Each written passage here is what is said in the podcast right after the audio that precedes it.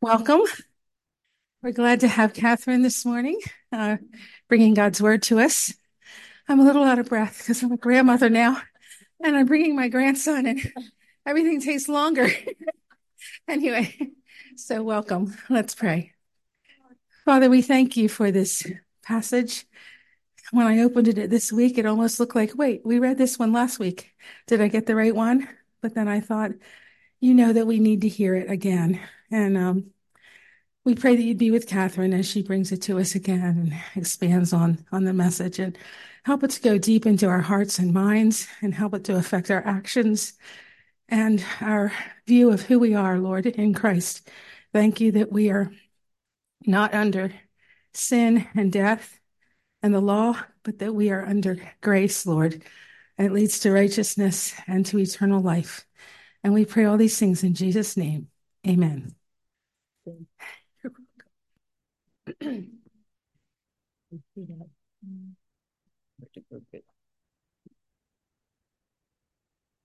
okay. Thanks. Okay. Good morning. I'm glad everyone made it despite the uh, traffic and road conditions. If you can't hear, just raise your hand and we'll we'll make sure that um, Catherine. Good. A little louder. Good. Louder. Good. Yeah. Okay. When I was 10 years old, I learned how to sew. And since then, I have always loved looking at beautiful colors and prints in fabric. On the flip side, I also love the color combination of black and white. It's bold, it's stark, it's crisp, there is no gray. If you take the colors of black and white and think of the contrast as concepts, you might think of dark and light, bad and good, night and day, wrong and right, dirty and clean, and so on. As I was reading the passage of Romans 6 15 to 23, the contrast of black and white immediately came to my mind. Paul makes it very clear that you can only serve one master, and that you are either serving the master of sin or the master of obedience, God. It is one or the other. It's black and white. There is no gray.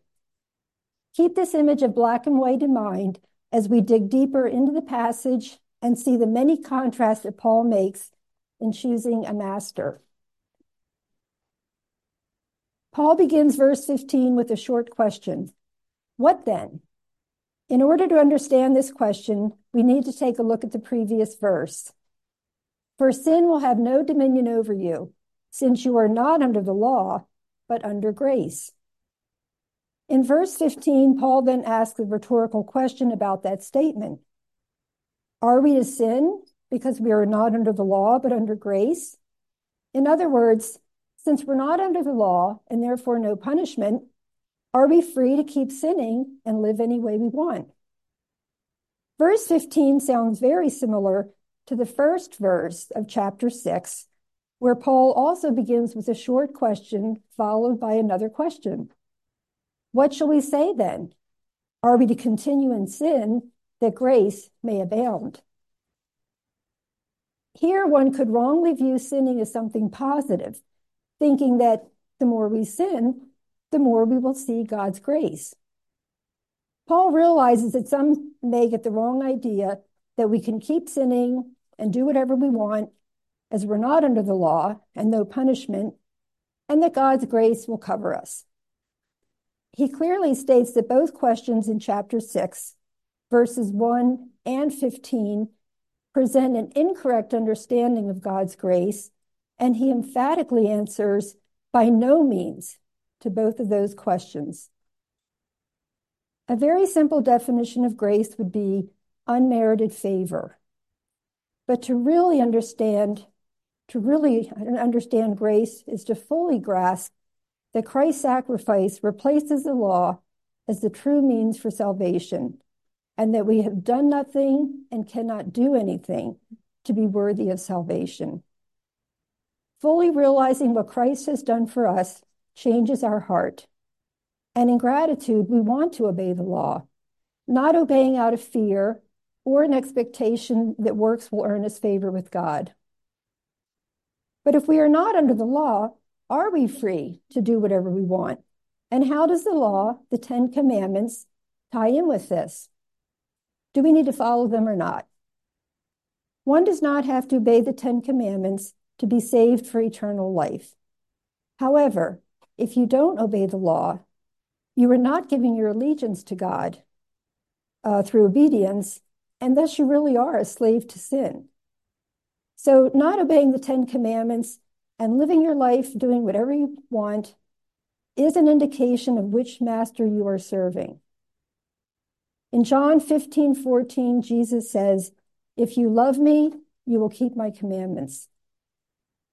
To better explain grace, Paul uses an illustration of slavery. In verse 19, Paul explains that he is speaking in human terms because of their natural limitations. Paul is trying to describe grace by using an analogy that the Romans would understand. In Roman times, people became slaves as a result of war, birth, piracy, or long distance trade from outside the empire.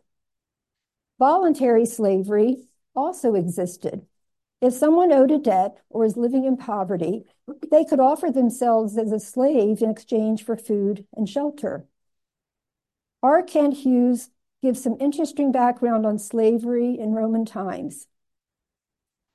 It is estimated that the population of Rome in the first century was about one third slaves. So vast was the slave population that a suggestion that slaves be made to wear a distinctive style of clothing was abandoned because it would reveal their numerical strength. Moreover, many free men had once been slaves. Thus, it is very likely that more than one half of the Roman church either were or had been enslaved. Although we are not classified as slaves in our society, we can be enslaved to our work, possessions, the pursuit of wealth or status, just to name a few. And we obey the things that enslave us. Paul states this in verse 16. Do you not know that if you present yourselves to anyone as obedient slaves, you are slaves of the one whom you obey, either of sin, which leads to death, or of obedience, which leads to righteousness? Paul is presenting a contrast here between the old self when we didn't know and follow Christ, and the new self, in which our sins are forgiven through Christ's sacrifice on the cross. The old self followed the master of sin. The new self died to sin and follows the master of God through obedience. If you choose sin, that leads to death. If you choose obedience to God, that leads to righteousness. So again, we see these black and white contrasts the old self versus the new self, sin versus obedience, and death versus righteousness. The definition here of death is separation from God, which eliminates the possibility of living in eternity with God and Jesus in heaven.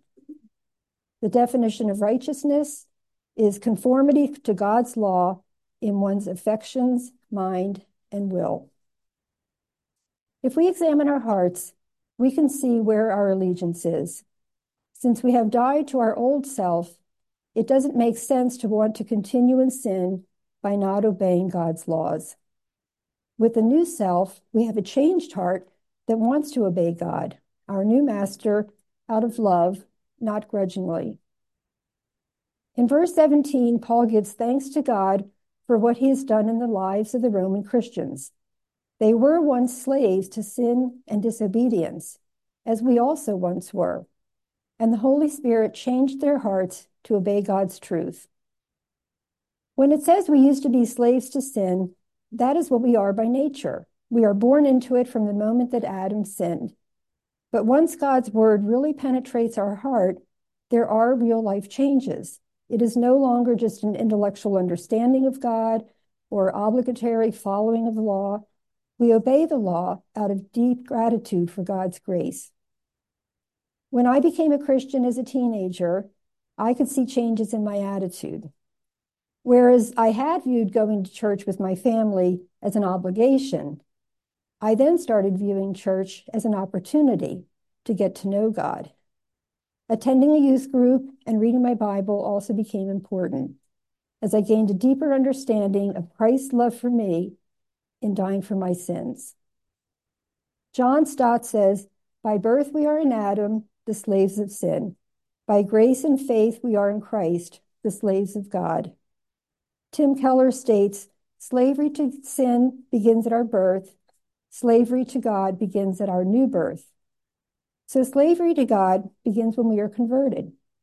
This could be at a young age or in one's final moment, like the thief on the cross.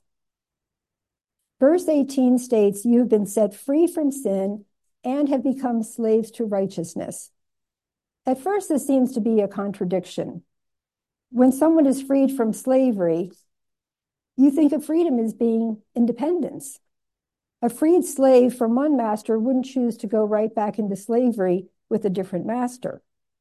But here Paul states that in being set free from sin, you have become slave, slaves of righteousness. Some commentaries define this as being slaves who do what God approves of or slaves to righteous living. The moment you become a Christian, you are no longer under the reign or ruling power of sin. As we read in verse 14, for sin will have no dominion over you. Although this term slavery at first seems negative, Paul began this letter by describing himself as a slave of Christ, using the Greek word doulos, a bondservant. Exodus 21 5 describes a bondservant as a slave who says, I love my master. I don't want to go free. Paul reminds the Roman Christians that they had once chosen to be slaves to impurity and to lawlessness, which led to more lawlessness. Sin is a trap, drawing you into a cycle of sin. Once you start going down that slippery slope, even Christians can keep backsliding. It is so easy to rationalize sin. One might think, well, what I did or thought wasn't so bad. I didn't murder anyone. Or we might rate our sin on a scale of one to 10 and convince ourselves that our sins are just little ones and therefore not so bad. But sin is a deceptive master, and we falsely think that we can control our sins or even cover them up. And God makes it very, very clear in black and white that sin is sin, whether it is an obvious outward sin, an inward thought contrary to his teaching, or a sin of omission in not doing what you know is the right thing to do. Paul encourages the Roman church to now present themselves as slaves to righteousness, leading to sanctification. Again, he reinforces this contrast slaves to impurity, leading to lawlessness, versus slaves to righteousness, leading to sanctification. The definition of sanctification in our workbook is the work of God's free grace, whereby we are renewed in the whole man after the image of God and are enabled more and more to die unto sin and live unto righteousness. In verse 20, Paul informs his readers that when they were slaves of sin, they were free in regard to righteousness. Basically, righteousness had no hold over them. They were free from that authority since they were under the master of sin. Michael Kruger gives a very good description in his talk on Romans regarding the master of sin. He says the master of sin is a bad master and tricks you into thinking you're on the right path, but instead it leads to death. Sin controls and rules you. It is a taskmaster that you can never satisfy and you never feel satisfied. You are really a slave to impurity and lawlessness. Sin will devour you. In Roman times, slaves had no power to do what they wanted to do. They had to do what the master wanted. Whereas we may think of freedom as being able to do whatever we want, Paul emphasizes in this passage that real freedom lies in slavery to God. R. Kent Hughes states obedience is the key to our liberation. Why is obedience so important? Because God's law is good and God uses it for good in our lives. In verse 21, Paul challenges the Roman Christians to think back to when they were slaves to sin. He asks, What benefits did they reap? What fruit did they get? Obedience to sin left them ashamed. Those sinful acts brought death. Tim Keller asks the question How does sin bring death? He states that ultimately sin brings condemnation and separation from God for eternity. But he says Paul is also talking of a death that these Christians used to experience, a death that non believers know now, as well as one they will know in the future. He is referring to brokenness of life. So even in the present, we feel the death or consequences of sin. Verse 22 contrasts the fruit you get as slaves to sin versus slaves to God. When a slave to sin, the fruit brought shame and lawlessness, resulting in death. Galatians 5 19 to 21 states the works of the flesh are evident sexual immorality, impurity, sensuality, idolatry, sorcery, enmity, strife, jealousy, fits of anger, rivalries, dissensions, divisions, envy, drunkenness, orgies, and things like these. In contrast, as slaves to God, the fruit leads to sanctification and ultimately eternal life. In our present life, we see in Galatians 5 22 to 23, the fruit of the Spirit is love, joy, peace, patience, kindness, goodness, faithfulness, gentleness, self control. So, what are some practical tools that can help us choose obedience, God, as our master? Douglas Moo states we must root all of our obedience in those disciplines of the Christian life that put us in touch with God's own power, reading scripture, worship, and prayer. It is through these means that God has promised to communicate his grace to us. When I look back on my walk with the Lord, there were times I wish I had been more in the Word and more grounded in the Word, or saw Christians in my life to have helped me be more accountable, or relied more on the Holy Spirit and not my own will. But thankfully, we have a loving and forgiving God, and despite past failures, as we each move forward in life, we can take comfort in the fact that God isn't finished with us yet. I have always liked the quote, Today is the first day of the rest of your life.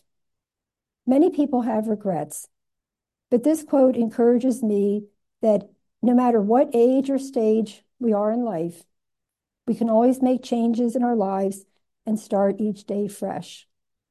Lamentations 3 22 to 23 says, The steadfast love of the Lord never ceases. His mercies never come to an end. They are new every morning. Great is your faithfulness. A few months back, God was nudging me to pull out a file box of Bible verse cards that I had memorized years ago, but long forgotten. Being very rusty on memorization, I started with the shortest verses. I now aim to review several verses daily as they are helping me to dwell on God's truths. To be obedient to God as our master, we need to know his instructions and guidance in our lives. Psalm 119:11 Thy word have I hid in my heart that I may not sin against thee. Psalm 32:8 I will instruct you and teach you in the way you should go. I will counsel you with my eye upon you. To be more grounded in the Word, I have been using Bible reading plans available online. A plan to read through the New Testament, Psalms, and Proverbs may take six months, or there are plans to read through the entire Bible in a year. There are chronological plans, thematic, and a variety of others. I print out the plan, keep it in my Bible, and I check off the reading each day as I go along. I do sometimes get off schedule, but the important thing is not to give up. Keep reading. A reading plan is a great tool to encourage consistency in being in God's Word and receiving God's instruction and blessings regularly.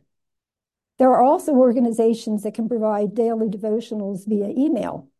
Another great tool for being in the Word. For accountability, I'm trying to be more intentional when together with friends to have a sharing time. Maybe share a meaningful Bible verse or share how God is currently working in a situation. And I'm asking God to help me turn to Him first to seek guidance rather than hastily doing my will. Even in choosing to follow God and obedience as our master, God knows our shortcomings and that we will not be without sin on this side of heaven. I came, across, I came across a prayer that someone wrote. It's called a morning prayer, and I'd like to share it with you. So far today, Lord, I've done all right. I haven't gossiped, haven't lost my temper, haven't been greedy, haven't told a lie, been grumpy, nasty, selfish, or overindulgent. I am very thankful for that. However, in a few minutes, Lord, I'm going to get out of bed. and from then on, I'm going to need a lot of help. Amen. Being aware of our sins, it is important to keep short accounts, confessing that sin and thanking God for his forgiveness. 1 John 1 9, and if we confess our sins, he is faithful and righteous to forgive our sins and cleanse us from all unrighteousness. Furthermore, in choosing a master, it cannot be like a pendulum. You know, one month choosing to follow God and obedience, and then swinging the next month to follow the master of sin with the pet sins that we hate to let go of. Sins can easily become habits to which we become dull. We may often do or say something without really thinking about it or even acknowledging it as sin. In contrast, doing the right things and obeying God as our master can also become a habit. Google says it takes a minimum of 66 days for something to become a habit. And of course, we have the power of the Holy Spirit to help us in turning sinful habits and behavior into obedient and righteous behavior. Douglas Moo states the following on the pursuit of righteousness. Holiness, hagiasmos, denotes either the state of holiness or the process of sanctification. In either case, Paul sees our commitment to righteousness as resulting in God likeness. In an interesting comparison, Paul suggests that our commitment to serve righteousness should be just as strong as our previous commitment to impurity and wickedness. One thinks of the single minded pursuit with which some people seek fame, money, or power. Our pursuit of righteousness and holiness should be just as dedicated. In thinking about our pursuit of holiness, I thought a sobering challenge would be rather than rating our, our sins on a scale of 1 to 10, rate ourselves 1 to 10 on how seriously we view God's word. Does it really motivate me to make changes in my life? Or do I water down the seriousness of sin and carry on without allowing conviction to penetrate my heart? The final verse in this passage is one that many know and have memorized Romans 6 23. For the wages of sin is death, but the free gift of God is eternal life in Christ Jesus our Lord.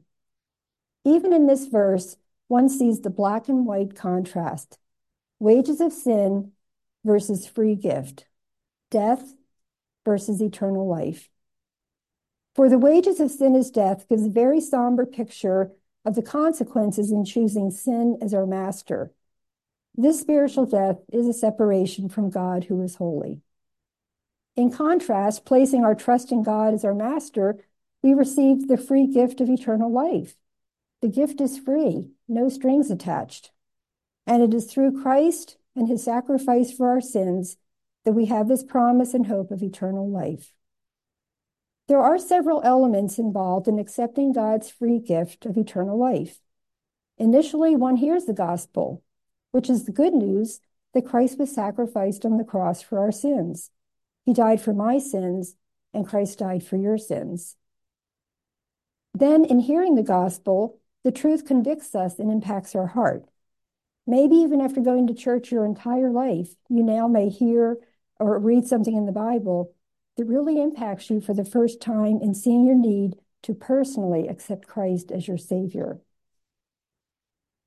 Once the gospel penetrates your heart, one wants to obey God as your master, and real life changes are seen, just as Paul saw with the Roman Christians. It is obedience that comes from gratitude and faith. And finally, we thank God and give him glory as all of this is because of his grace. John 5:24 also conveys this message.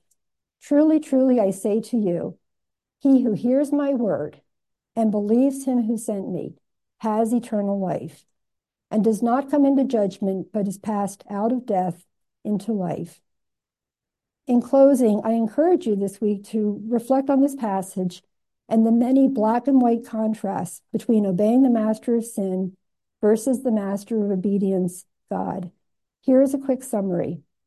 Law versus grace, death versus righteousness, lawlessness versus sanctification, slaves of sin, slaves of God, fruit when slaves of sin, fruit when slaves of God, wages of sin versus free gift of God, death versus eternal life.